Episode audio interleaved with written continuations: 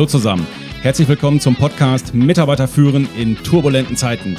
Der Podcast für die Führungskräfte, Unternehmer und Macher unter euch, die so richtig Gas geben wollen und Bock auf Methoden, Tipps und Tools haben, mit denen sie ihre Mitarbeiter und Teams noch besser durch diese turbulenten Zeiten führen können.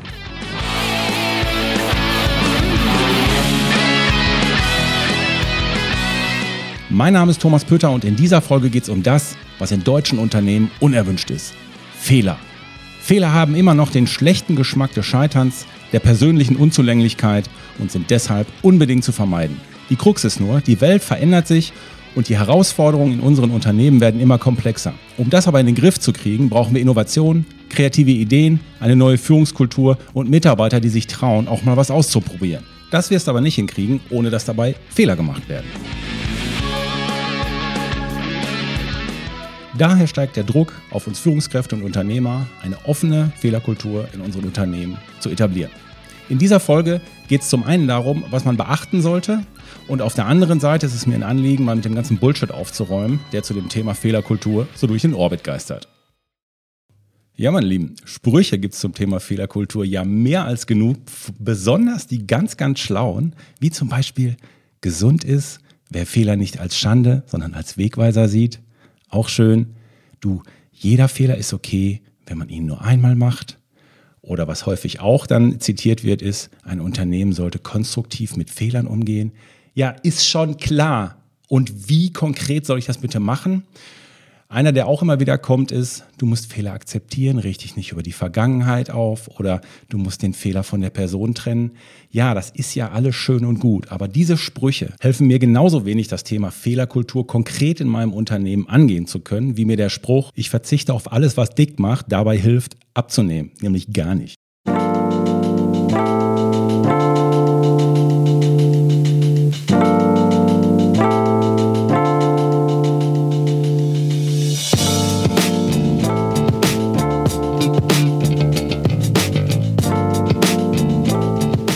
Mit der Musik musste ich mich jetzt selber erstmal ein bisschen runterfahren. Ihr habt vielleicht gemerkt, da war eine leichte Wertung drin. Nee, aber ganz ehrlich, da ist so viel Scheiße da draußen unterwegs zum Thema Fehlerkultur. Und wenn ich manchmal sehe, wie, wie darüber geredet wird, da kriege ich einen Föhn. Da sind so viele Missverständnisse und Fehldeutungen drin. Deswegen als allererstes möchte ich mal sagen, ein paar allgemeine Dinge und Missverständnisse, um mal zu sagen, was auch Fehlerkultur nicht ist weil es wird ganz häufig vermischt mit tausend anderen Sachen und dann hast du nämlich so einen Gulasch, wo, sagt, ah, wo jeder sagt, da habe ich keinen Bock drauf. Also, es geht nicht um das Einführen einer Laissez-faire-Kultur, wo jeder jetzt machen kann, was er will. Das hat mit Fehlerkultur überhaupt nichts zu tun. Fehlerkultur darf auch nicht mit der Nachlässigkeit beim bestehenden Tagesgeschäft verwechselt werden. Standards, Routineaufgaben sollten fehlerfrei in den Unternehmen sitzen. Regeln und Abläufe sind einzuhalten, Ende der Durchsage. Fehler aus Faulheit, Fehler wegen mangelndem Können, wegen nicht ausreichendem Wissen oder weil die falsche Person auf der falschen Position sitzt, muss mit Konsequenzen und klarer Kante geahndet werden aus meiner Sicht. Da muss die Führung ran und sagen, stopp, so geht das nicht. Ausnahme ist natürlich, ja, ich weiß, wenn jetzt der Mitarbeiter auf die Position gesetzt wurde, damit er das, sich da langsam reinarbeitet, das ist ja was anderes. Aber ihr wisst, glaube ich, was ich meine wenn die falsche Person auf der falschen Position sitzt und es einfach nicht auf die Kette kriegt, das hat mit Fehlerkultur nichts zu, zu tun, da muss Führung her. So, damit, damit wollte ich erstmal aufräumen. Dann wird ja auch sehr viel in diesem Zusammenhang das Thema Null-Fehler-Toleranz ähm, besprochen. Ne? Ja, wir haben Null-Fehler-Toleranz. Ja, aber wozu führt denn Null-Fehler-Toleranz? Das führt ja, das ist ja das andere Extrem, das führt dazu, dass Fehler vertuscht werden, dass Verantwortungen hin und her geschoben werden, und alle immer mehr in diese Vollkasko-Mentalität gehen, so nach dem Motto, ja, ich fand das auch bescheuert, aber ich habe es jetzt einfach nach den Regeln gemacht. Ich wusste schon, dass das schief geht, aber ich bin ja jetzt hier fein raus. Bullshit. Braucht kein Mensch das. Und da, Null-Fehler-Toleranz gehört da auch noch ähm, häufig ist es dann die Suche nach dem Schuldigen. Wer hat's denn gemacht? Ja. Und mit all der Mühe, mit der wir manchmal unsere Fehler dann vertuschen und verbergen, könnten wir uns auch leicht abgewöhnen, wenn wir die Energie mal da reinstecken würden.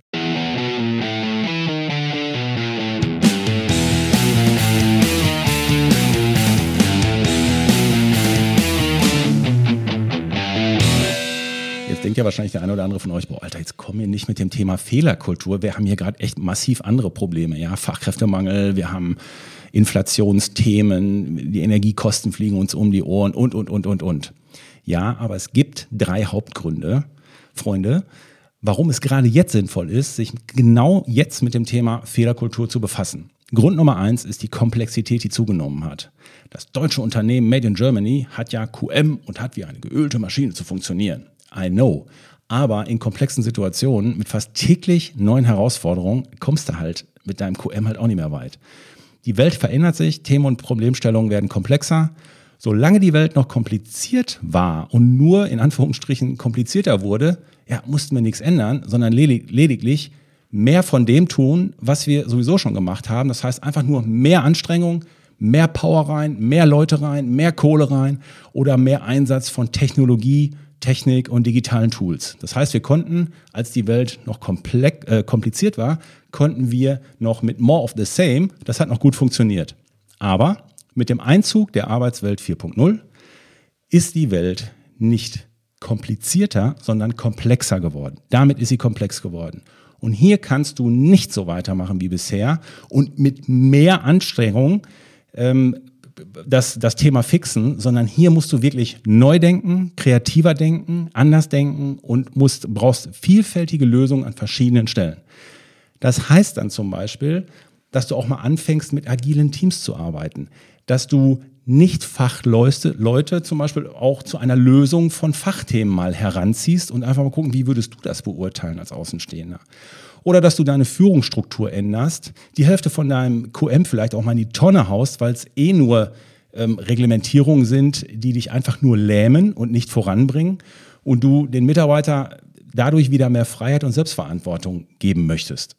Wenn du diese Veränderungen jetzt einführst, die deinen Laden in Teilen mit Sicherheit auf ein, ein Stück weit auf den Kopf stellen wird, und viele von euch werden das in Zukunft machen müssen, werden sich Fehler gar nicht vermeiden lassen. Wenn du dann aber keine neue Haltung zu Fehlern hast oder etabliert hast, dann wird es schwierig, weil jetzt müssen halt alle was Neues ausprobieren und das lässt sich dann halt gar nicht verhindern. Wenn Fehler aber jetzt bestraft werden oder sagen wir mal, ja, bestraft werden in Anführungsstrichen, oder es reicht schon, wenn dumme Sprüche kommen, dumme Blicke, äh, dumme Blicke kommen, weil, ah, der kriegt das nicht hin, jetzt du, dann brauchst du nicht denken, dass irgendeiner gerne noch etwas Neues ausprobiert. Starre wird die Folge sein und du kannst mit deinen Veränderungen alleine um die Fichte laufen.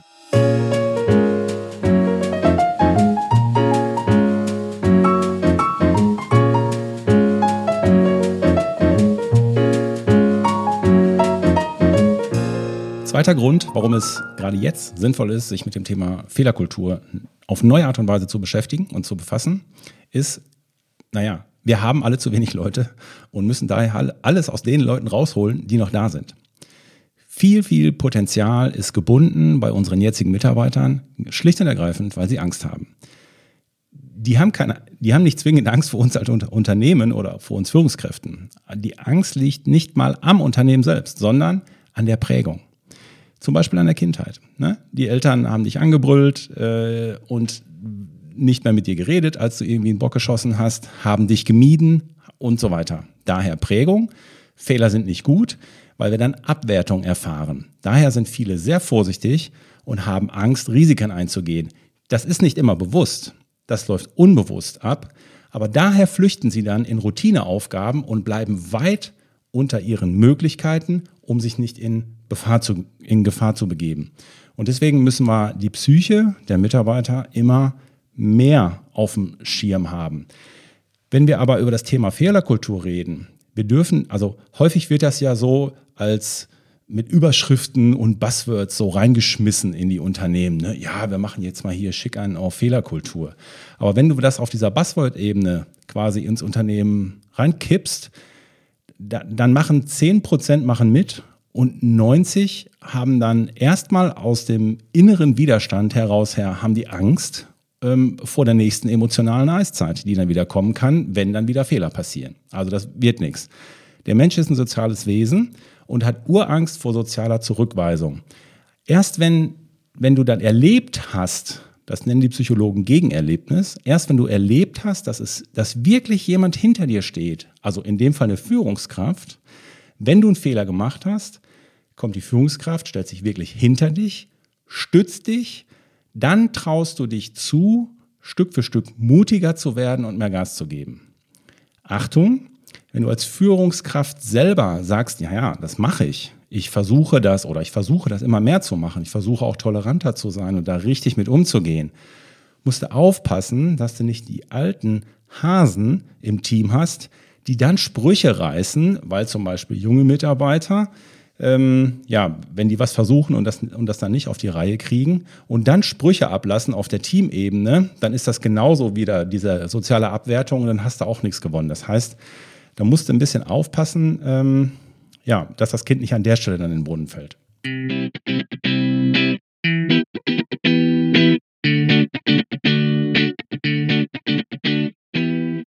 Dritter Grund, warum es gerade jetzt sinnvoll ist, sich mit dem Thema Fehlerkultur auf neue Art zu beschäftigen, sind die Generationenkonflikte, beziehungsweise die Einstellung, ich muss verstehen, dass die Einstellung zum Thema Fehler ist pro Generation unterschiedlich und deswegen sind Generationenkonflikte vorprogrammiert.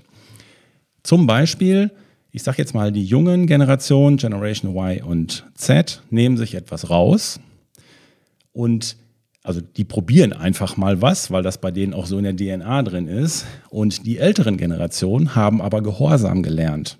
Hm? Die sagen, nö, das, das mache ich nicht. Das würde ich nie, nie tun, mir was rauszunehmen. Jetzt machen die Jungen dann aber Fehler und schon versuchen die Boomer oder die älteren Generationen sich dann zu behaupten und sagen, das wusste ich doch, wenn sie sich das einfach so rausnehmen. Also in euren Unternehmen gibt es das wahrscheinlich nicht, aber ich erlebe das gerade in sehr vielen Unternehmen. Und ähm, von der Grundhaltung sagen die Jungen auch, ja, Fehler ist doch kein Thema kann man auch machen. Ich meine, ne, wir wissen ja nicht, wie es geht, also müssen wir, müssen wir es ja ausprobieren. Ne? Aber die älteren Generationen haben immer versucht, Fehler zu vermeiden, während die Jungen dann ein ganz anderes Mindset zu haben. Und deshalb bewerten dann die älteren Generationen die Fehler auch viel schärfer als das Jüngere machen. Für Jüngere ist das gar kein Ding. Die sagen, ja gut, gut hat so nicht geklappt, mach ich so rum. Ist ja egal. Und die Älteren machen einen riesen Fass auf. Bei den Boomern ist die Einführung deshalb einer, einer Fehlerkultur oder wenn ich anfange, dieses Thema anzugehen, das ist ein kompletter Mindshift. Ne? Jetzt war es ewig, war es so, Fehler sind zu vermeiden. Und jetzt auf einmal ist das möglich. Und die Einstellung zum Thema Fehler ist halt pro Generation unterschiedlich und die Jungen gehen da halt viel lockerer mit um. Das heißt, ich muss wahrnehmen, wenn die sich untereinander gegenseitig dissen, in alle Richtungen. Und böse Zungen behaupten sogar, ich habe sogar gesehen jetzt in ein, zwei Unternehmen, dass ältere Mitarbeiter dass es ältere Mitarbeiter gibt, die sich sogar freuen, wenn die Jungen dann scheitern, weil die sich was rausgenommen haben. Dahinter liegt natürlich dann auch möglicherweise die Ungerechtigkeit. Ja, die verdienen ja auch, äh, ne, die sind jetzt erst zwei Jahre da und verdienen jetzt schon so viel, wie ich nach äh, 25 Jahren kriege. Klar, das ist natürlich auch nicht fair an der Stelle, aber so äußert sich das dann. So, meine Lieben, damit das Ganze hier aber auch Spaß macht, kommt jetzt erstmal die Denkneue Katzen Showband aus ihrem Galactic Headquarter in Dresden und diesmal sogar mit ein bisschen Gesang. Kommt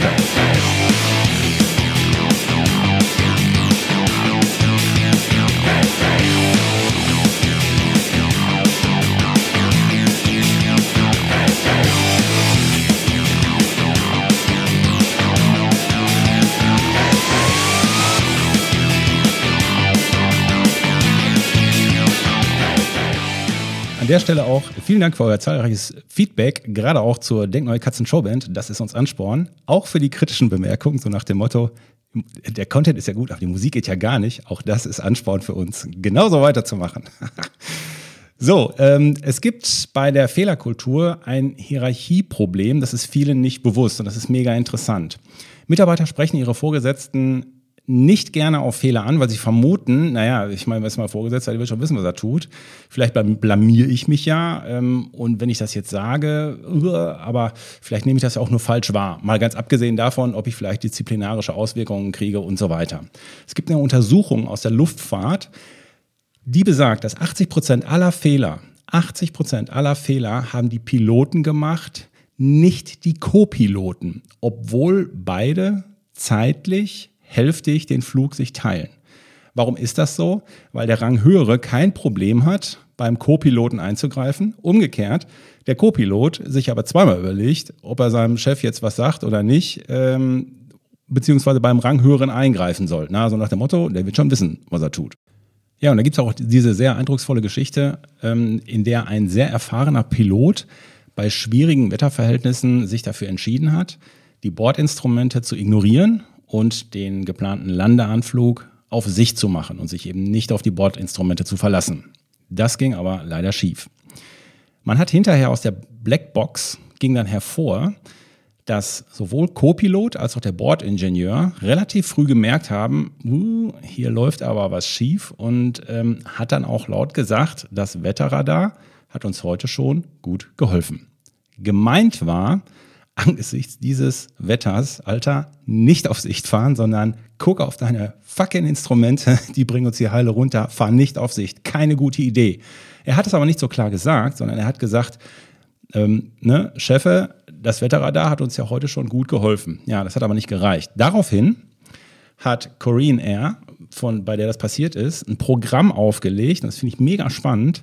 Wie widerspreche ich höflich, aber deutlich meinem Vorgesetzten?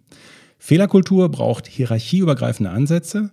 Und das finde ich schon ziemlich stark. Das heißt, die haben Blaupausensätze gekriegt, wo sie geübt haben, wie widerspreche ich meinen Chefs, so dass es wertschätzend ist, aber auch deutlich ankommt. Sehr cooles Beispiel. Es gibt auch noch eine Studie zu dem Thema, ähm, dass Führung eine Hierarchie, also Fehlerkultur, ein Hierarchieproblem haben kann. Und in der Studie, ähm, da ging es darum, da haben sie einen Versuch gemacht, ähm, mit einem Versuch, in dem Chefärzte Assistenzärzten gesagt haben, verabreichen Sie diese und jene Dosis, wissend, dass diese tödlich ist, den Patienten. Und es hat eine Großzahl, also es hat eine große Anzahl von Assistenzärzten gegeben, die nicht widersprochen haben nach dem Motto, die werden schon wissen, was sie mir hier sagen und hätten das gemacht, wenn man sie dann in dem Versuch nicht davon abgehalten und das nicht aufgedeckt hätte. Das muss man sich mal vorstellen. Das heißt, blindes Vertrauen gegenüber dem Chef, wenn der mir sagt, ich soll das machen, auch wenn ich weiß, dass die Dosis tödlich ist, das finde ich schon, äh, das finde ich schon ein ganz schön starkes Stück. Aber das ist ja gar nicht unser Thema heute. Unser Thema ist ja, wenn ich eine Fehlerkultur einführen möchte oder wenn ich das Thema einfach ein bisschen nachschärfen will oder, oder neu beatmen will bei mir im Unternehmen, ja, dann geht es halt darum, dass ich dieses hierarchieübergreifende einfach mitdenke. So, meine Lieben, und jetzt gibt es hier noch ein paar Tipps, was man konkret als Führungskraft und Unternehmer tun kann, wenn man das Thema Fehlerkultur verbessern will, wo man erkannt hat, ja, macht eigentlich Sinn. Und ich sage euch jetzt einfach Sachen, die nicht wirklich super zeitintensiv sind. Die kannst du einfach so in Anführungsstrichen mit durchlaufen lassen. Erstes, erster Tipp ist, das Thema Fehlerkultur einfach bei der Jahreszielplantagung oder bei der Strategietagung einfach mal aufmachen, aber locker. Das heißt, du nimmst das Thema einfach mal auf, Agenda, auf die Agenda drauf, gibst du als Pre-Learning zum Beispiel diesen Podcast raus. Du sagst, Leute, hört euch mal den Podcast vom Pü an zu dem Thema Fehlerkultur und dann lasst uns doch einfach mal kurz äh, eine Viertelstunde darüber quatschen. Danach möchte ich dann wissen, wie nehmt ihr zurzeit das Thema Fehlerkultur gerade wahr? Ist das ein Thema bei uns? Soll man da reingehen? Und wenn ja, an welchen Stellen? Wie müsste es sein, wenn es noch nicht so ist, wie ihr es euch denkt? Lasst uns danach mal ein Brainstorming machen und vielleicht mal so Top 3 Punkte rausnehmen. So einfach, dass das Thema mal einfach so locker flockig reinfliegt. Macht da kein Projekt draus und sowas. Da haben die schon eh wieder alle keinen Bock drauf. So, das ist so das Erste. Das Zweite, was man tun kann, alternativ oder sagen wir mal, wenn man einen Gang runterschalten will, einfach im Team-Meeting also in einzelnen Zellen im Unternehmen das Thema auf den Agendapunkt setzen, indem man zum Beispiel auch als Führungskraft im Teammeeting einfach mal fragt, hör mal, Leute, ich habe so das Gefühl, im Bereich XY läuft es gerade so ein bisschen in die falsche Richtung. Ähm, was ist eure Meinung dazu? Würde mich jetzt einfach mal interessieren, wie ihr das so seht. Oder offene Frage an die Teilnehmer. Hör mal, ein Thema habe ich jetzt hier mal auf die Fehler, äh, auf die Agenda genommen. Stichwort Fehlerkultur. Mich würde mal interessieren, wo nehmt ihr gerade falsche Entwicklungen im Unternehmen wahr? So, wenn du das so machst, dann hast du den Ball schon mal auf den Tisch gelegt und alle reden drüber. Und das ist schon mal der Beginn einer über das Thema Fehler und Fehlerkultur zu reden.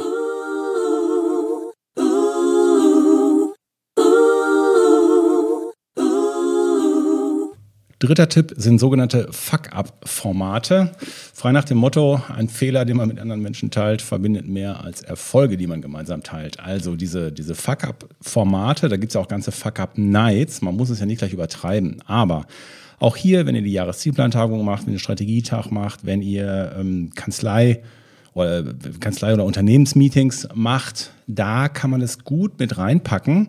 Das heißt, da kannst du einfach mal ein Fuck-up-Format mit reinbringen. Und gut ist, wenn wir natürlich als Führungskräfte damit starten. Was heißt das? Wir sprechen ganz offen über große, große Fehler, äh, die wir gemacht haben und ähm, stehen auch ganz offen zu und erzählen das halt als Story. Und ähm, das ist sehr wirkungsvoll, weil andere dann sehen, hey, der Chef, der redet darüber, das ist ja ganz cool. Und vor allen Dingen auch, was war das Learning daraus? Ihr wisst ja, eines meiner Lieblings-Fuck-Up-Geschichten ist ja, meine erste Kündigung, als ich Geschäftsführer war, als ich mein, mein, mein Unternehmen übernommen hatte damals mit einem zarten Alter von 23, ähm, hatte ich natürlich von Führung und diesen ganzen Sachen überhaupt keinen Plan und musste leider meine, ähm, damals meine Restaurantleitung kündigen, weil das ging aus verschiedenen Gründen einfach nicht mehr.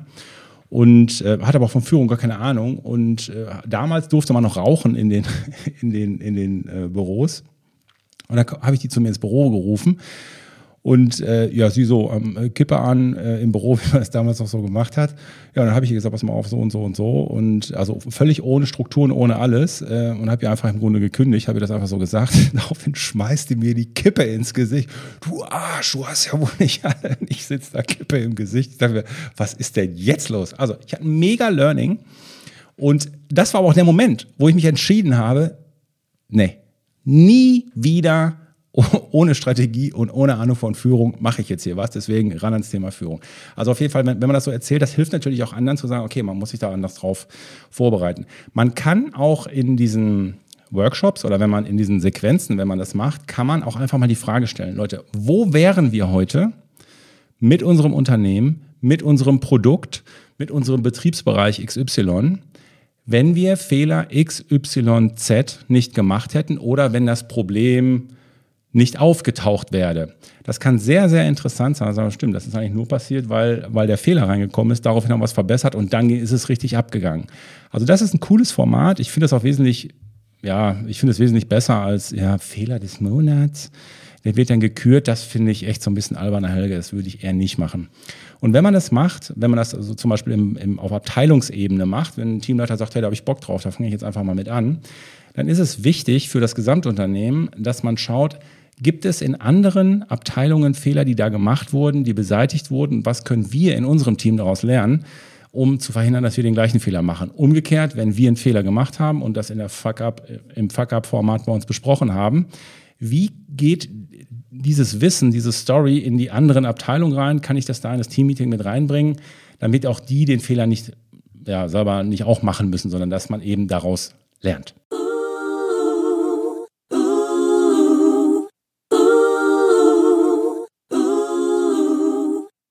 Vierter Tipp, wie man sich ganz gut an das Thema Fehlerkultur ranrobben kann, ist Fehler einfach transparent machen. Das heißt, besprechen und damit halt auch ein Tabu brechen.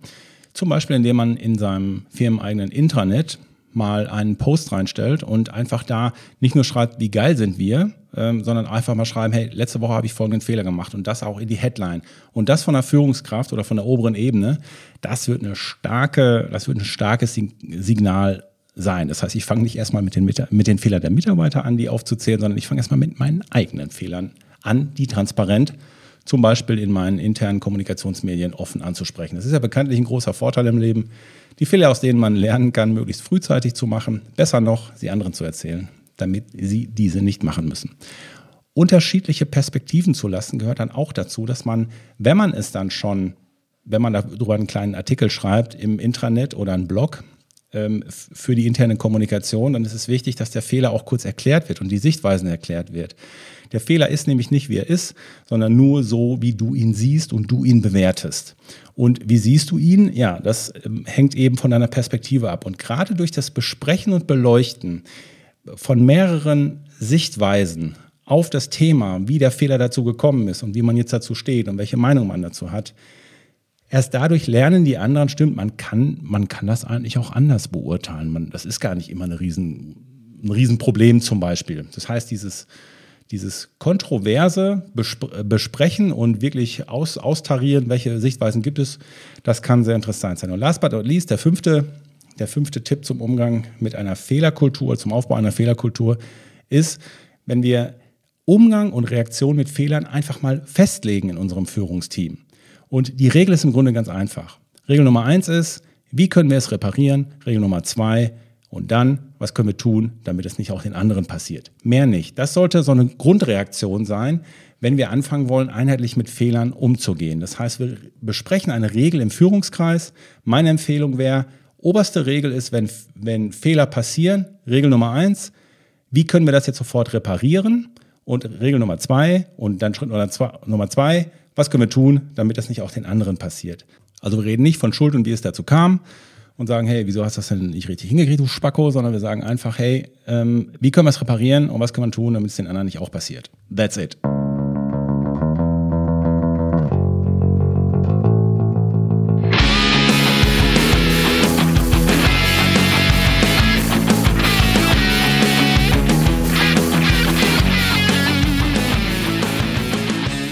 Ja, leider erinnert das Thema Fehlerkultur ja in manchen Unternehmen tatsächlich an Loch Ness. Alle reden drüber, aber keiner hat es wirklich gesehen, dass es sowas wirklich gibt. Und deshalb, meine Lieben, die Zeit, die wir uns nehmen, ist die Zeit, die uns was gibt. Und deswegen wäre es ja vielleicht mal so gut, gut zu überlegen, sollten wir uns nicht ein bisschen Zeit nehmen, um über das Thema Fehlerkultur mal nachzudenken, damit sich tatsächlich gewisse Dinge bei uns im Unternehmen auch etablieren und verbessern.